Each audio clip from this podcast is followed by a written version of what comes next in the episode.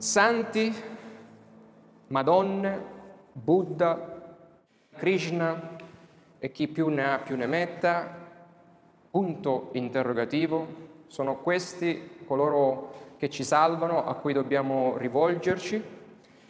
La risposta che ho scritto nel titolo eh, di oggi è no, solo Cristo è l'unico Redentore. Ovviamente non è la mia risposta, questa è la, questa è la risposta della scrittura, la risposta che ci dà anche la domanda numero 21 del catechismo di Westminster, il catechismo minore. Stiamo iniziando una nuova sezione, quindi abbiamo lasciato il tunnel delle tenebre del nostro peccato e adesso vediamo e contempliamo insieme quella che è la meraviglia della luce di Cristo. Iniziamo piano piano, passo dopo passo. La scrittura può essere correttamente compresa solo se, leggendola, si fa attenzione alle piccole parole, piccole parole come solo, come soltanto, come unico, e così via. Perché queste piccole parole sono impiegate per insegnarci grandi verità, cioè piccole parole che ci rivelano grandi verità, che dobbiamo conoscere per la nostra salvezza. È scritto in Matteo 4, adorerai il Signore Dio tuo, disse Gesù, e a Lui solo rendi il culto. Vedete? A Lui solo. Ed ancora la scrittura parla dell'unico vero Dio, Giovanni 17,3, e di Gesù come del figlio unigenito di Dio, Giovanni 3,16. Quanto è importante comprendere il significato della parola solo, della parola unico in ciascuno di questi testi. Altrimenti non capiremo mai che Gesù Cristo è l'unico, cioè non ci sono altri redentori, è l'unico redentore degli eletti. Eppure una marea di religioni aggiungono altri redentori. La parola unico è di rilevante importanza anche nella dichiarazione che fa, la risposta che il nostro catechismo fa. Il tanto frainteso Pietro, ad esempio, dagli amici cattolici romani, esclamò in nessun altro è la salvezza. Guardate, in nessun altro è la salvezza, perché non vi è sotto il cielo nessun altro nome che sia stato dato agli uomini per, quale, per mezzo del quale noi dobbiamo essere salvati. Atti 4, 12. Quindi in nessun altro nome. Nessun'altra creatura, ma Dio solo può e deve essere adorato e servito. E vediamo che Gesù disse, nessuno viene al Padre se non per mezzo di me. Giovanni 14, 6. Per cui chiunque, ancora Giovanni dice nella sua epistola, nega il figlio, alla fine non ha nemmeno il Padre. Dunque abbiamo detto santi, punto interrogativo. Certamente i santi esistono nella scrittura, noi crediamo ai santi, ma sono quelli che sono salvati, sono in vita e sono gli appartati di Cristo, non quelli che vengono canonizzati e santificati dopo. Madonne? Beh, noi non ci rivolgiamo a Maria, come fanno i nostri amici cattolici romani. Maria è la favorita, grandemente favorita dalla grazia di Dio, non è la piena la ripiena della grazia di Dio, come viene detto. Favorita perché? Perché tra i tanti peccatori, tra le tante donne peccatrici è stata scelta lei per dare alla luce l'unigenito figlio di Dio. Ci rivolgiamo a Buddha, a Maometto, agli Allah. Solo Cristo è il Redentore, unico nel suo essere e nella sua opera. E lo vediamo nella scrittura, ma lo vediamo anche nella storia, come si è manifestato, e lo stiamo vedendo abbondantemente nel Vangelo di Giovanni. Ecco perché il Catechismo inizia la sezione della, sulla redenzione del peccatore chiedendo, ponendo una domanda chiave. Chi è il redentore degli eletti di Dio? Cioè chi è colui che tira fuori dal tunnel della miseria che abbiamo visto nei giovedì scorsi, del peccato? Chi è colui che tira fuori i peccatori dalla miseria del peccato? E il Catechismo risponde, l'unico redentore, vedete la parola unico, o solo Redentore degli eletti di Dio è il Signore Gesù Cristo, il quale essendo l'eterno figlio di Dio divenne uomo e così era e continua a essere Dio e uomo in due nature e un'unica persona in eterno. Bello, denso, denso di concetti. E mai questo insegnamento Mai questo insegnamento è stato più importante e più necessario di quanto lo sia oggi, in questi giorni eh, di, eh, in cui il mondo è diventato molto piccolo eh, grazie a internet e quindi le persone parlano, parlano tanto in tante nazioni, c'è, questo, c'è questa globalizzazione, cioè da una parte si può dire la verità in maniera molto più uh, immediata rispetto al passato, ma si può anche confondere la verità in maniera più eh, semplice, purtroppo. Perché questo insegnamento è importante? Perché è importante capire chi è l'unico Redentore? Perché proprio oggi il moderno movimento ecumenico interreligioso promuove più che mai la visione universalista della salvezza. Cioè, alla fine tutti saremo salvati.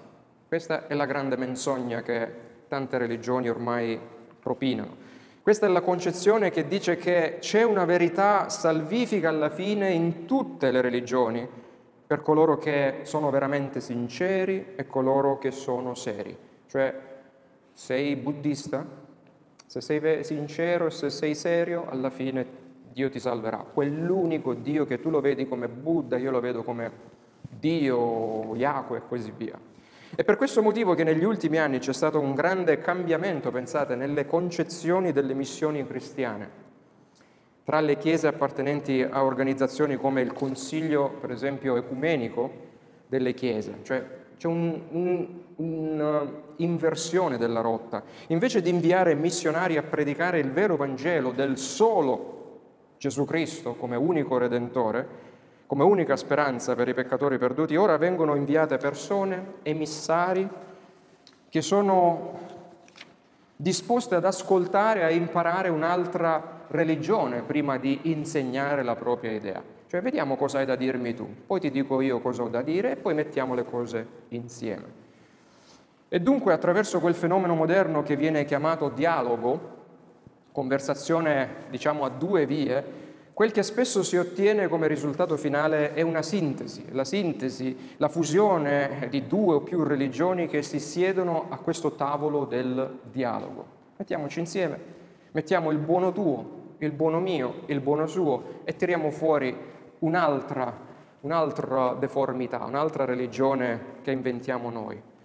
Ora, contro questo punto di vista dobbiamo prendere una decisa, chiara e antica posizione, quella delle scritture, non altra posizione. Noi uomini possiamo dialogare di tutto, possiamo dialogare su tutto e dobbiamo ascoltare il prossimo. Questo non è in discussione. Ma quando dialoghiamo e ascoltiamo circa il cristianesimo, non possiamo tenere fuori dal dialogo Cristo né tantomeno la parola di Cristo o la parola di Dio. Dobbiamo fare una saggia cosa, imitare Ulisse in un certo senso, che pur volendo ascoltare, pur volendo uh, no, ascoltare il canto ammaliatore delle sirene, cosa fece? Si fece legare all'albero maestro della nave per non cedere alle sirene. E così dobbiamo fare noi, dialogare, dobbiamo ascoltare, ma essendo radicati, essendo fondati, essendo ancorati, essendo legati alla verità della scrittura, così come è scritto. Perché è impossibile dialogare di Cristo senza sostenere fermamente che Gesù Cristo è l'unico redentore degli eletti di Dio, come lui stesso lo ha ribadito nella scrittura. Perché qualunque cosa dicano gli uomini, c'è solo una via la via stretta che conduce alla vita. E tutti quelli che non la accolgono e non si incamminano per essa, così come è offerta nella Bibbia, nel Vangelo, invece si ritrovano sulla larga via che conduce alla distruzione eterna. Non ci sono vie di mezzo, o una o l'altra, non ci sono sintesi, non c'è una via mediana. Citare per esempio uh, cose come l'apparizione che ho già citato a volte uh, in qualche sermone della, dei messaggi della Madonna di Maggiugorio, no? quando mi trovavo a Torino e che settimanalmente questa Madonna rilascia i messaggi e quella settimana ero nel carcere di Torino, ah, il messaggio che diceva quando io, Maria, verrò riconosciuta come coredentrice e commediatrice insieme a Cristo, allora verrà la pace del mondo. E qualche giorno fa mi ha scritto una donna cattolica che diceva io rimango ancorata nella mia religione perché essa è la colonna e il sostegno della verità. Allora, Maria è coredentrice, Maria è commediatrice, vediamo cosa dice la Bibbia. La Bibbia, prima Timoteo 2, capitolo 2, versi 5, dice è uno solo, vedete la parolina solo che rivela grandi verità, è uno solo infatti è Dio è uno solo, è anche il mediatore tra Dio e gli uomini, l'uomo Cristo Gesù. Sapete da quale versione sto leggendo della Bibbia? Da quella cattolica.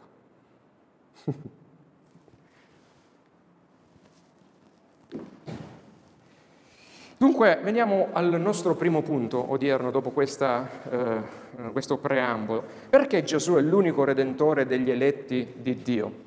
Vediamolo perché è l'unico redentore degli eletti di Dio. Vediamo le ragioni del solo Cristo come redentore. La risposta è che solo Gesù è qualificato per essere il nostro redentore a causa della sua divina divinità eterna e della sua vera umanità. Cioè, solo lui è il qualificato per esserlo. Pensiamo per un momento a cosa questo significa. Significa che Gesù Cristo è Dio e lo stiamo vedendo in Giovanni, nell'esposizione di Giovanni. È di una sostanza o di una essenza uguale a quella del Padre e dello Spirito Santo. In altre parole, Egli è infinito, eterno, immutabile nel suo essere, sapiente, potente, santo, giusto, pieno di bontà e verità. Questa è la definizione di chi Dio è del catechismo. Non c'è modo in cui dovremmo onorare il Padre che non dovremmo onorare anche il figlio e lo sappiamo da almeno quattro verità che troviamo nella scrittura, cioè sono tantissime, adesso ne cito solo quattro. Gesù è il solo uomo chiamato Dio in tutta la scrittura, Isaia 9, 6 e Giovanni 20, 28. Gesù è il solo che ha gli attributi di Dio in tutta la scrittura, Giovanni 1, 1, in principio era la parola, la parola era presso Dio, la parola era Dio, la parola è Cristo poi 20, eh, capitolo 2, 20, 25, 24, 25, Gesù Cristo è il solo in grado di compiere le potenti opere di Dio. E ancora in tutto il Vangelo di Giovanni stiamo vedendo questi sette potenti segni che, di, che Gesù ha fatto sen, dichiarandosi Dio. Gesù Cristo è il solo a cui viene data l'adorazione che appartiene propriamente a Dio nella scrittura. Giovanni 20, 28, Apocalisse 5, 12, 14. Quindi da prove bibliche come queste vediamo che oggi ci sono molti che negano veramente il Cristo delle scritture. È Lui l'unico. Non ci sono altri intermediari, altri mediatori, altri santi, altre madonne a cui dobbiamo andare. C'è chi per esempio crede che Gesù sia solo diventato divino questi sono i testimoni di Geova che in questi giorni stanno distribuendo opuscoli a destra e manca, l'hanno messo anche, hanno suonato anche al nostro campanello, per pubblicizzare l'evento che stanno facendo in onore di Pasqua, parlare della crocifissione di Cristo. Hm. Dicono che Dio Padre ha creato Gesù e che è solo un Dio lettera piccola minore in confronto al Padre. Come fanno a predicare della crocifissione di Cristo se non credono che Cristo è il Dio incarnato? Punto interrogativo. Poi, molti ad esempio definiti modernisti, cioè quell'area modern, modernista, ala modernista della Chiesa Cattolica Romana, cioè eh, i quali accomodano, hanno cercato di accomodare la scrittura, la Bibbia, alle moderne conoscenze scientifiche acquisite, Credono anche che Gesù sia diventato divino, ma che non sia Dio veramente come il Padre e lo Spirito Santo. Vedete quanta confusione c'è tra i cristiani, tra virgolette. E molti altri anche cristiani evangelici, quindi protestanti, agiscono come se non credessero che Gesù fosse Dio nello stesso senso in cui lo è il Padre e lo Spirito. Vi faccio un esempio. Ci sono diversi che non accettano, quindi anche eh, in ambito protestante, non accettano il Dio dell'Antico Testamento, perché è troppo crudele, fa ammazzare qui, fa ammazzare là. Vedete, questa era una... loro continuano a propinare o a, eh, diciamo, portare avanti una che era l'eresia del eh, primo e secondo secolo d.C., un'eresia creduta e predicata da un certo Marcione di Sinope, il quale aveva rifiutato completamente l'Antico Testamento e selezionato diversi libri, alcuni libri del Nuovo Testamento, perché non accettava il Dio dell'Antico Testamento dicendo che era un Dio minore, un Dio di massacro, invece accettava come vero Dio il Dio buono e misericordioso del Nuovo Testamento, cioè Gesù Cristo.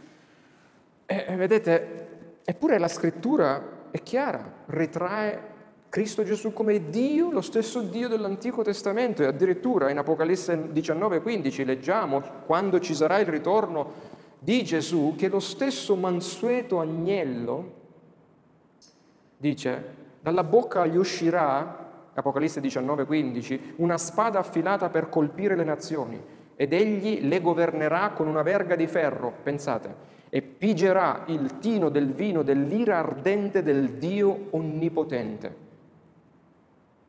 E sulla veste e sulla coscia portava scritto un nome, il Re dei Re, il Signore dei Signori. Questo è il Dio del Nuovo ma anche dell'Antico Testamento, un Dio di giustizia. Ora, questa persona divina, che fu sempre Dio in senso pieno, nel momento e al tempo stabilito si è fatto uomo, è si è fatto carne, assumendo in sé una natura umana completa. O come si esprime Giovanni, il Verbo si fece carne e venne ad abitare in mezzo a noi. Prima Giovanni 1, capitolo 1, 14, verso 14. Quindi cerchiamo di illustrare al meglio, meglio delle nostre forze, perché come ho detto sono dei concetti non semplici da digerire, la meraviglia delle due nature di Cristo e quindi entriamo nel nostro secondo punto.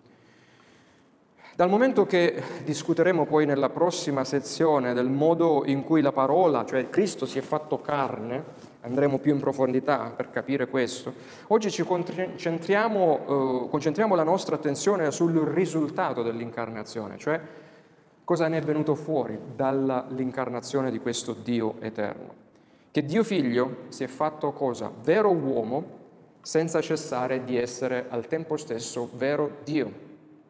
E vedete già che, come diciamo sempre, lui è il totalmente altro, non esiste altro come lui. C'erano alcuni nella Chiesa antica, per esempio, i quali ritenevano che l'incarnazione, cioè l'assunzione da parte di Cristo della natura umana, avrebbe comportato necessariamente un cambiamento eh, dell'una o dell'altra natura, cioè prendendo la natura umana, grazie al nostro tecnico, prendendo la natura umana, Dio avrebbe cambiato equilibrio in se stesso perché doveva conciliare le due nature, divina e umana. Lascia pure così, grazie. E alcuni credevano che la natura divina sarebbe stata ridotta dal suo farsi uomo, cioè si sarebbe dovuto accomodare alla natura umana, in modo che non sarebbe più stato della stessa sostanza del Padre e dello Spirito Santo. Altri pensavano che la sua natura umana sarebbe stata talmente elevata dall'unione con la natura divina, vedete, eh, che non sarebbe più stato in tutto e per tutto uno come noi, tranne che ovviamente senza peccato, cioè sarebbe stato qualcuno totalmente diverso a noi, contro quello che è scritto nella scrittura ovviamente, che dice che lui simpatizza con le nostre debolezze, perché è come noi. Contro tali credenze il cristianesimo sostiene che la sua natura divina è rimasta veramente completamente divina e l'umana parimenti umana. Poi altri credevano che l'incarnazione dovesse aver portato una mescolanza, cioè una, si erano mescolate queste due eh, nature, così che Gesù non avrebbe né la natura divina né quella umana. Ma piuttosto una nuova natura intermedia, cioè un essere un po' umano, un po' uh, divino. E questo sarebbe simile al prendere un po', no, uh, per chi ha studiato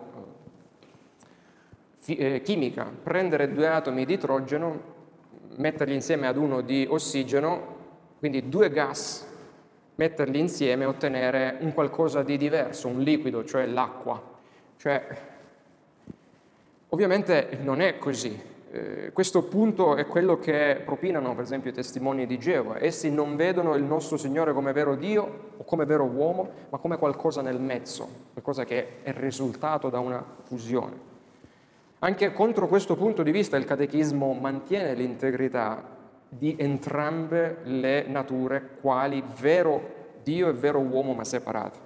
Alcuni erano pronti a concordare eh, con la visione ortodossa, cioè biblica, secondo cui Gesù sì aveva due nature che non erano cambiate né mescolate, eh, ma questi commisero l'errore che affinché ciò fosse vero doveva avere due diverse persone, cioè Cristo non, non è una persona della Trinità, ma sono due persone diverse. Cioè, vedete, quando si perdono di vista le scritture, inizi, si iniziano a, a, creare delle combinazioni, dei Frankenstein, diciamo, di, di Gesù Cristo, no? E l'uomo cerca di dare un'identità a Dio quando Dio si è presentato nella sua perfetta identità, ce l'ha detto, basta studiare le scritture. Ma anche contro questa eresia, eh, che conosceremo, vedremo, conosciuta come nestorianesimo, Scusate se uso queste parole, ma le lascio lì, le getto lì, poi se riuscite a prendere nota o meno, altrimenti c'è la registrazione, insomma. Questo per dirvi che sono cose vere della storia della Chiesa, che ci riguardano e se non impariamo questi errori li rifacciamo prima o poi. Ma anche contro questa eresia il catechismo, insieme a tutti i credi ortodossi, cioè biblici si erge in maniera risoluta. Cristo non è due persone, ma è una sola persona nella Trinità. È una persona divina che ha preso in sé una natura umana, ha quindi una personalità divina umana in cui c'è perfetta unità e tuttavia perfetta distinzione tra le due nature. E tutto questo ha delle ripercussioni pratiche per noi, molto pratiche e pastorali, e le vedremo più, più avanti. Perché la parola ci insegna e la Chiesa confessa che il Figlio è la seconda persona della Trinità nell'eternità, e quindi ci fu un tempo in cui, vedete questo grafico, in cui la seconda persona della Trinità esisteva già nell'eternità nella sua natura divina. E c'è stato un tempo in cui quindi la natura divina non ha inizio e non ha fine, per chi è ingegnere sa leggere questo segno di infinito, quindi da più infinito, da meno infinito a più infinito, diciamo, Dio va nella sua natura divina. Ma nella sua natura umana ha avuto un'origine, quindi va dal momento zero in cui è stato concepito a più infinito. E queste due nature ormai rimangono perfettamente insieme. E come dico sempre, mi sciocca sapere che in cielo al momento esiste un uomo, c'è un uomo, un Dio uomo. E la nostra ancora lì, dice Paolo. Laddove l'ancora è, noi siamo. E quindi la preesistenza è presente in tutta la scrittura, in particolar modo nel Vangelo di Giovanni. Ricordate, l'abbiamo letto e abbiamo predicato su questo da poco, Giovanni 8:56, prima che Abramo fosse, dice Gesù, io sono. E poi Giovanni 17, i primi cinque versi parlano, dice, sono, venu- sono venuto da te, adesso ritorno a te. Poi si è incarnato il Logos, la parola di Dio, si è incarnato. Nella Bibbia abbiamo diversi versi. Quando Galati, Paolo a Galati scrive, nella pienezza dei tempi, Dio mandò suo figlio, l'eterno figlio di Dio lo mandò sulla terra a prendere, assumere la natura umana. Anche il Vangelo di Giovanni, capitolo 1, il Verbo si fece carne e venne ad abitare in mezzo a noi. Dunque le due nature di Cristo rimangono sì distinte, tuttavia unite in una sola persona per sempre, come dice questo grafico. Questo è importante a causa degli errori insegnati, ad esempio, dalla Chiesa Cattolica Romana o anche dai luterani. E lo vedremo e lo vediamo come tutto questo si traduce poi in maniera pratica nella nostra vita di fede. Entrambe queste denominazioni insegnano che la natura umana di Cristo è ora in grado di essere presente in molti luoghi diversi allo stesso momento. Dicono che la natura umana di Cristo è onnipresente. Questo è un problema. Eh, e contro questo vediamo le chiare affermazioni della Bibbia che dicono lui non è qui, ma è risorto. Luca 24,6, no? quando eh,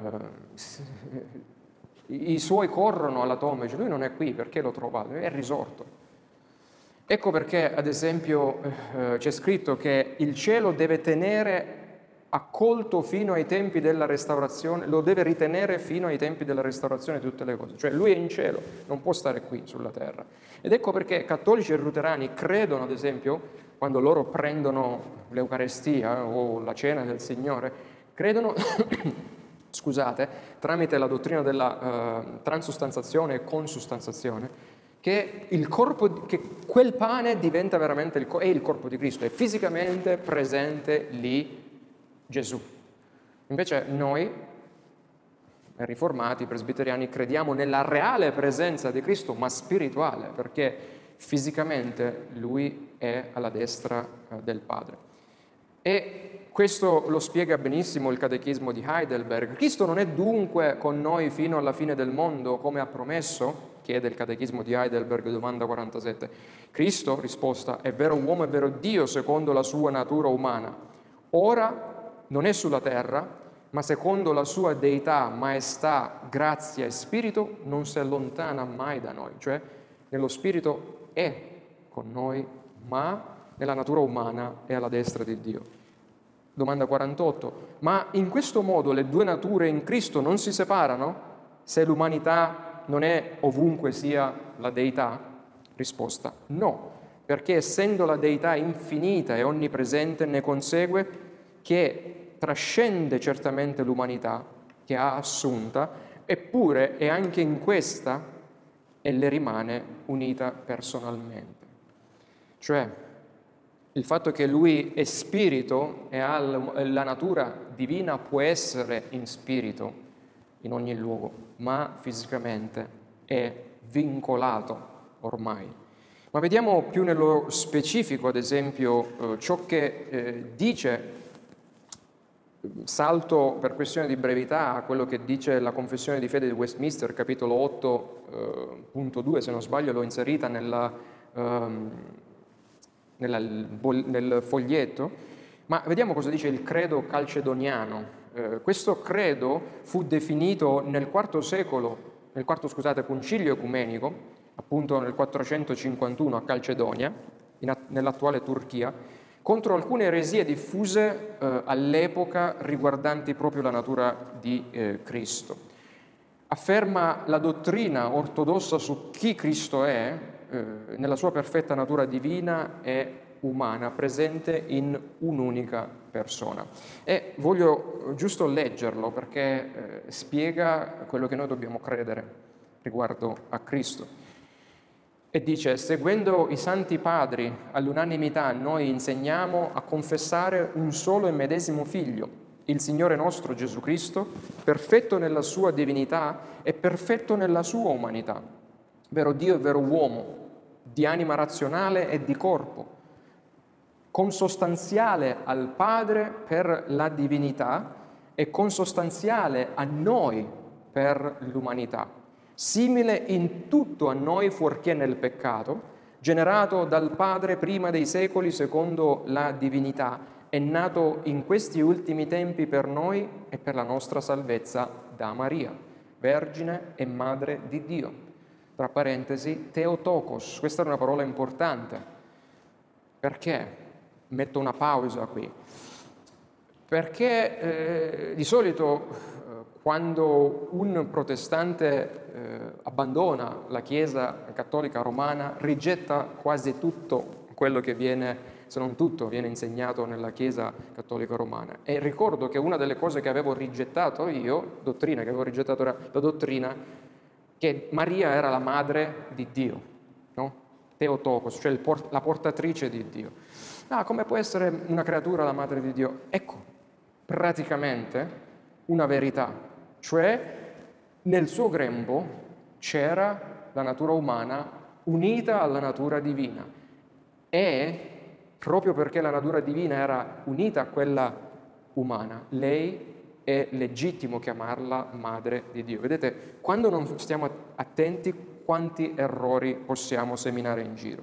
Quindi, Vergine e Madre di Dio secondo l'umanità, unico e medesimo Cristo, Signore unigenito, da conoscersi in due nature senza confusione, immutabili, indivise, inseparabili, non essendo venuta meno la differenza tra delle nature a causa della loro unione, ma essendo anzi salvaguardata la proprietà di ciascuna natura e concorrendo a formare una sola persona e ipostasi.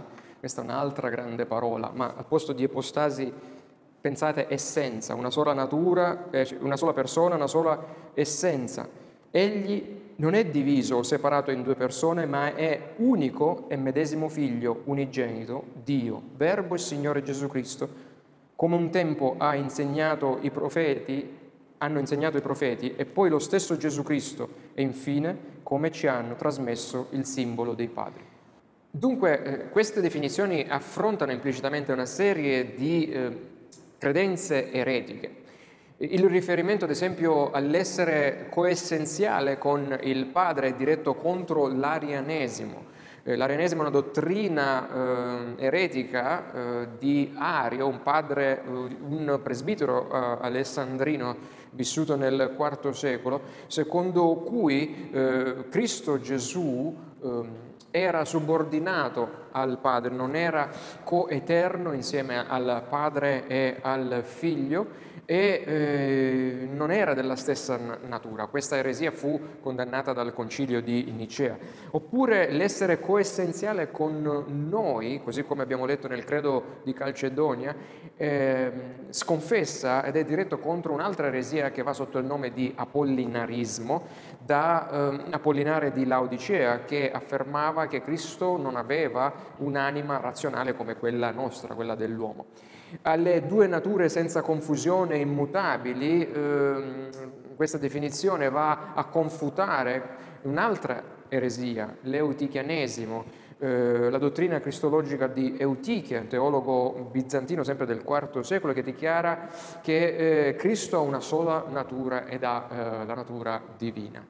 E eh, alle due nature indivise, inseparabili, eh, dire che appunto le due nature sono indivise, inseparabili, va a colpire l'eresia eh, del nestorianesimo, il quale eh, discende da Nestorio, un teologo africano morto nel 451, il quale diceva che Dio, Gesù, ha eh, due persone eh, e non già una persona du, con due eh, quindi vogliamo a quello che è il nostro punto, il punto uh, C, uh, due nature unite in un'unica persona.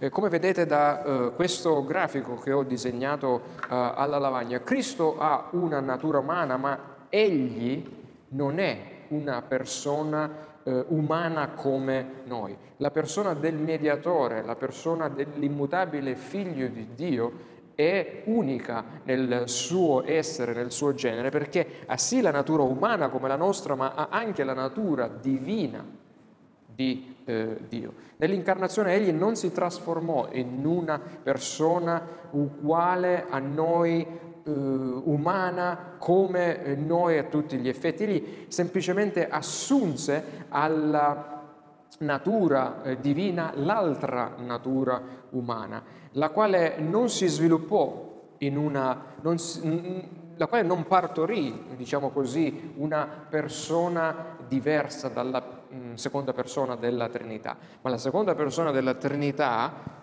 assunse anche la natura umana. E dopo aver assunto la natura umana, la persona del mediatore non è, solo, non è stata più solo divina, ma divina e umana allo stesso tempo. Egli è l'unico Dio uomo che possiede tutte le qualità essenziali, sia della natura umana che della natura divina. Egli ha al tempo stesso una consapevolezza umana, ha una consapevolezza divina, come anche ha una volontà umana, ma anche una volontà eh, divina. Si tratta ovviamente di un mistero che non possiamo spiegarci totalmente, come diceva Calvino, eh, noi che siamo finiti non possiamo eh, capire in maniera profonda quello che è Dio, l'infinito, il totalmente altro. Ma la scrittura indica chiaramente l'unità del, nella, della persona di Cristo, cioè l'unità delle due nature divina e umana nell'unica persona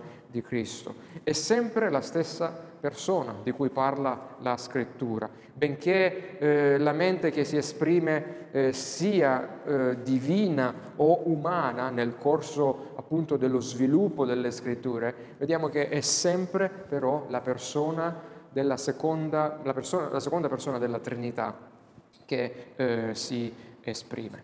E Dopo aver visto uh, questo, andiamo adesso a vedere con il nostro prossimo punto le ripercussioni pratiche e pastorali che questo insegnamento ha per tutti noi nella vita normale, nella vita quotidiana, eh, come credenti eh, in Cristo. E queste dottrine ci dimostrano in maniera inequivocabile che Cristo è chi? Il nostro unico Redentore, non vi sono altri nell'universo come Lui. Eh, egli è l'unico che è sia pienamente Dio che pienamente uomo. E quindi noi non dobbiamo rivolgerci a nessun altro, come dice la scrittura, perché solo Lui ci è stato dato sotto i cieli per poter essere salvati. E il qualcun altro è un riferimento puramente casuale a tutti gli altri dei inventati dall'uomo o a pure i vari santi canonizzati dall'uomo eh, o alle tante Marie Madonne che appaiono qua e eh, là. Come vedete, Lui è l'unico nel suo essere perché Egli ha tutti gli attributi umani che noi abbiamo, eppure Cristo ha tutti gli attributi divini che, che eh, nessun'altra creatura ha. E eh, Cristo Gesù è un essere umano responsabile in modo diverso da noi, frutto della sua unica unione ipostatica, come dice il credo di eh, Calcedonia, questa parola eh, diciamo abbastanza complicata, ma l'unione delle due nature, l'unione dell'essenza divina e quella dell'essenza umana. E la sua unicità la si vede non solo in quel che è, ma anche in quello che fa. Infatti egli è l'unico mediatore perché? Perché lui è vero Dio, cioè un mediatore. Per essere un vero mediatore deve saper mediare tra due parti che hanno un contenzioso tra loro. E vi faccio una domanda, eh, ad esempio, se voi eh, tra marito e moglie avete un problema, chiamate per caso, che ne so, un cavallo a mediare tra te e tua moglie o tra te e tuo marito, che ne può sapere mai un cavallo dei problemi che voi avrete, avete tra di voi. Ecco perché noi abbiamo un mediatore che è vero Dio e vero uomo, perché c'è un problema tra Dio e l'uomo che deve essere risolto, che è il nostro peccato, che è la nostra ribellione, il fatto che Dio è adirato contro di noi e il fatto che noi abbiamo voltato le spalle a questo Dio. Allora Cristo Gesù è il Dio uomo uomo che si è messo in mezzo per mediare tra Dio e noi uomini decaduti. E lo fa nella sua persona speciale, di vero Dio vero uomo, e con l'opera che solo lui può compiere in virtù della sua speciale persona. E quindi vediamo che eh, tra queste due nature eh, c'è una certa comunicazione di proprietà di, che, eh, di, di, cui la persona di Cristo beneficia. Eh, c'è un termine latino che viene usato per spiegare questa eh, comunicazione delle proprietà tra la natura umana e la persona di Cristo, tra la natura divina e la persona di Cristo, è la communicatio idiomatum. Eh, questo termine non significa che eh, qualcosa che è peculiare della natura divina diventa, scusate, divina diventa umano e qualcosa che è peculiare della natura umana di Cristo eh, diventa divina. No, e non significa nemmeno eh, ciò che è il contrario, ossia che vi sia una compenetrazione delle due nature eh, per cui il divino viene umanizzato e l'umano viene divinizzato. No, ciò significa che le proprietà o gli attributi della eh, natura eh, umana diciamo, vengono comunicati alla persona di Cristo così come quella eh, divina. La natura, eh, ehm, per esempio, grazie alla natura divina, la persona eh, di Cristo può dirsi onnipotente, onnisciente, onnipresente e così via. Ma può anche essere definito Cristo eh, l'uomo, cioè la seconda persona della Trinità, l'uomo dei dolori, eh, l'uomo di conoscenza limitata e potere limitato e soggetto ai bisogni, soggetto alle miserie umane a causa proprio della sua natura umana. Tale dottrina perciò spiega perché Paolo afferma in Atti 20 e 28 che la Chiesa di Dio, eh, lui, Dio, se l'è acquistata con il proprio sangue. Come può Dio che non ha corpo, che è spirito, acquistare la sua Chiesa con il proprio sangue? Paolo riconosce che il sangue di Cristo è il sangue di Dio il sangue della seconda persona della Trinità, la seconda persona della Trinità essendo Dio, quindi il suo sangue è il sangue di Dio. Ciò grazie proprio all'unione eh, della natura umana, della natura eh, divina nell'unica persona di Cristo.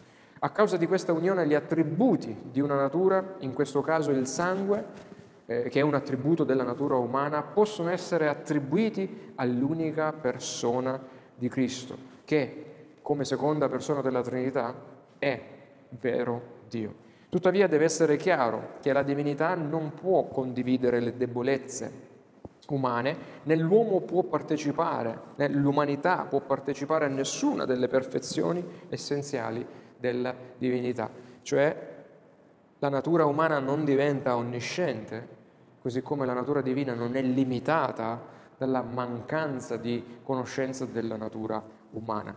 E poi eh, questa eh, dottrina ci serve anche per vedere che l'opera redentrice di Cristo è un particolare eh, risultato del eh, cosiddetto lavoro che c'è nelle eh, diverse, eh, dalle, fatto dalle diverse eh, nature.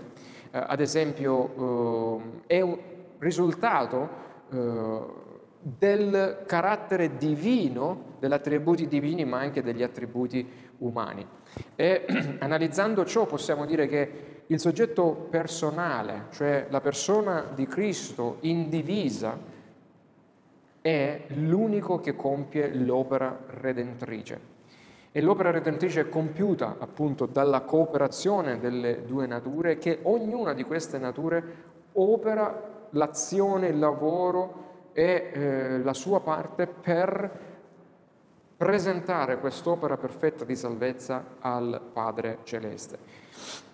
E che nonostante ciò il risultato di quest'opera è un'opera indivisa, cioè compiuta dall'unica persona per mezzo degli attributi divini e umani che questa persona speciale che è Cristo ha. E poi c'è un altro aspetto che eh, questo ci porta a considerare. Eh, vedete, eh, i teologi parlano di una certa eh, comunicatio eh, graziorum, dicono, cioè significa che la natura umana di Cristo, fin dal primo momento della sua esistenza, fu adornata di ogni sorta di doni ricchi e gloriosi, eh, cioè dalla grazia della gloria del fatto di essere state uniti unita al famoso logos divino, cioè all'essere stata unita la natura umana alla natura eh, divina. E questa si chiama una grazia superiore, mediante la quale la natura umana di Gesù è stata elevata al di sopra di tutte le altre eh, creature e delle altre creature come me e come te, ed è diventata anche oggetto della lecita adorazione, proprio perché la natura divina è stata uh, unita uh, in questa unione ipostatica a quella umana.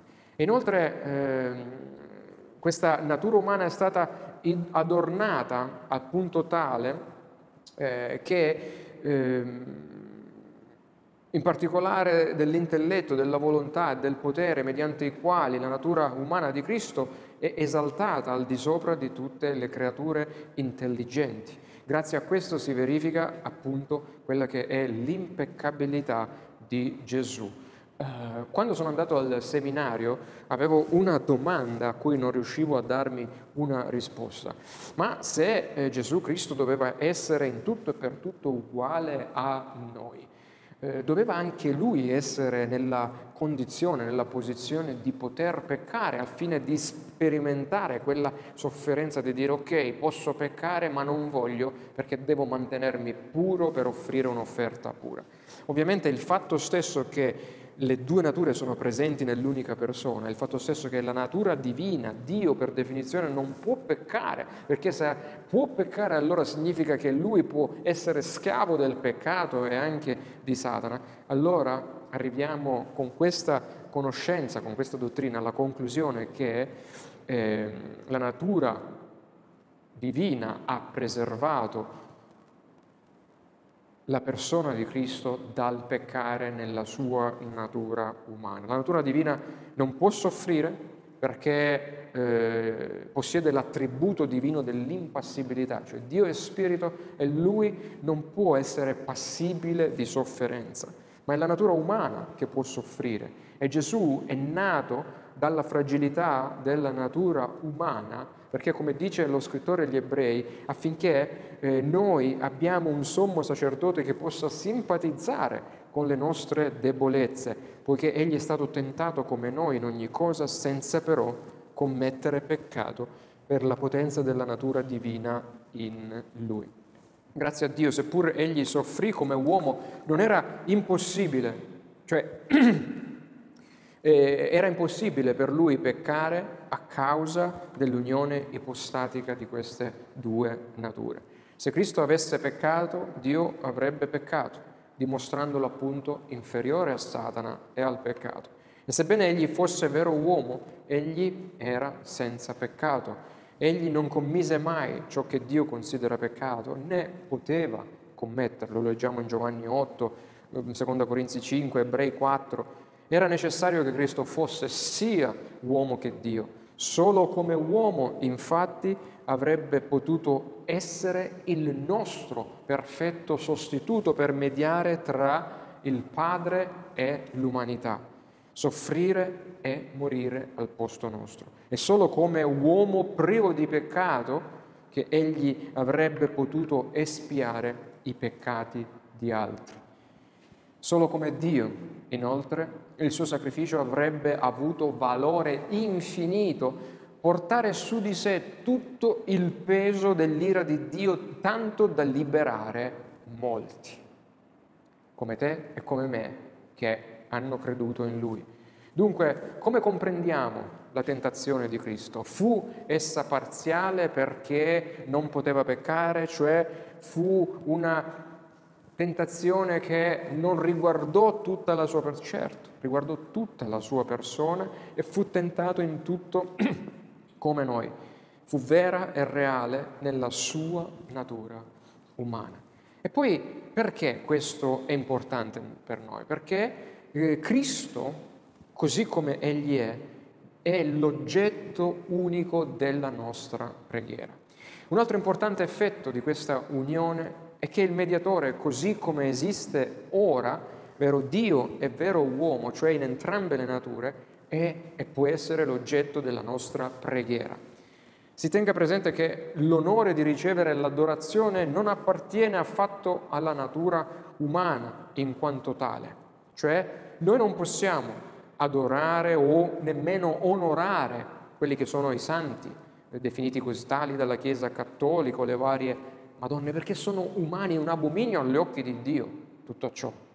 Ma questa adorazione, la riverenza, l'onore appartiene solo a chi è divino e quindi appartengono a Cristo di diritto perché Lui è eh, vero Dio. Dobbiamo distinguere tra l'oggetto e il fondamento eh, di questa adorazione. L'oggetto del nostro culto religioso è il Dio uomo Gesù Cristo. Lui e Lui solo noi dobbiamo adorare, ma il fondamento su cui si basa il perché noi adoriamo questo uh, Gesù Cristo è perché Lui è il Verbo incarnatosi, è il Verbo che esisteva prima dell'incarnazione, è Dio vero. E in ultimo voglio uh, diciamo, tranquillizzarvi, cioè eh, nel riassumere, eh, questo è il nostro ultimo punto, eh, riassumere eh, la verità semplice eh, eppure profonda di questa lezione, possiamo dire che essa è contenuta in un'unica frase, cioè nel nome unico che il Cristo ha. E questa frase la troviamo in Filippesi eh, 2.11. Gesù Cristo è il Signore, scrive Paolo in Filippesi 2.11. Perché?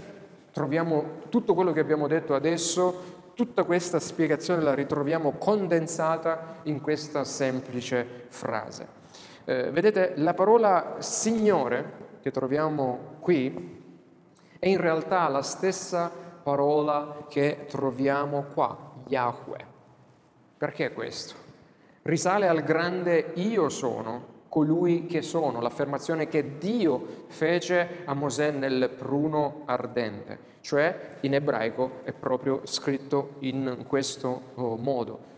Ed è la dichiarazione del Dio eterno, del Dio auto, autoesistente e autosufficiente. Questo è Gesù Cristo, è il Signore eterno, sufficiente e autoesistente. Ma anche eh, la parola Gesù ci dice qualcosa. È la stessa eh, del, nel nome biblico di Giosuè, che sebbene eh, questo nome abbia un significato mm, molto ricco, cioè il Signore è la mia salvezza, è certamente un nome che indica la realtà della natura umana di Cristo. Quindi Gesù e Signore indicano la natura divina e la natura umana di eh, Cristo. La parola Cristo, infine, significa cosa? L'unto nella scrittura, indica il fatto che egli è il Messia mandato da Dio, cioè colui che è il mediatore perfetto che intercede tra il popolo e, e Dio. E quindi in queste tre parole eh, abbiamo l'essenza di quanto ci insegna la scrittura e viene condensata nella domanda e risposta numero 21 del eh, catechismo, che voglio eh, rileggere facendo attenzione a queste eh, tre parole, questi tre nomi dati al Signore. L'unico Redentore, essendo figlio eterno di Dio, cioè Signore, cioè Yahweh, l'eterno Dio, si fece uomo, cioè nella sua natura umana Gesù, e tale fu e continua ad essere Dio e uomo in due nature distinte, Signore e è appunto Gesù è una sola persona, Cristo per sempre.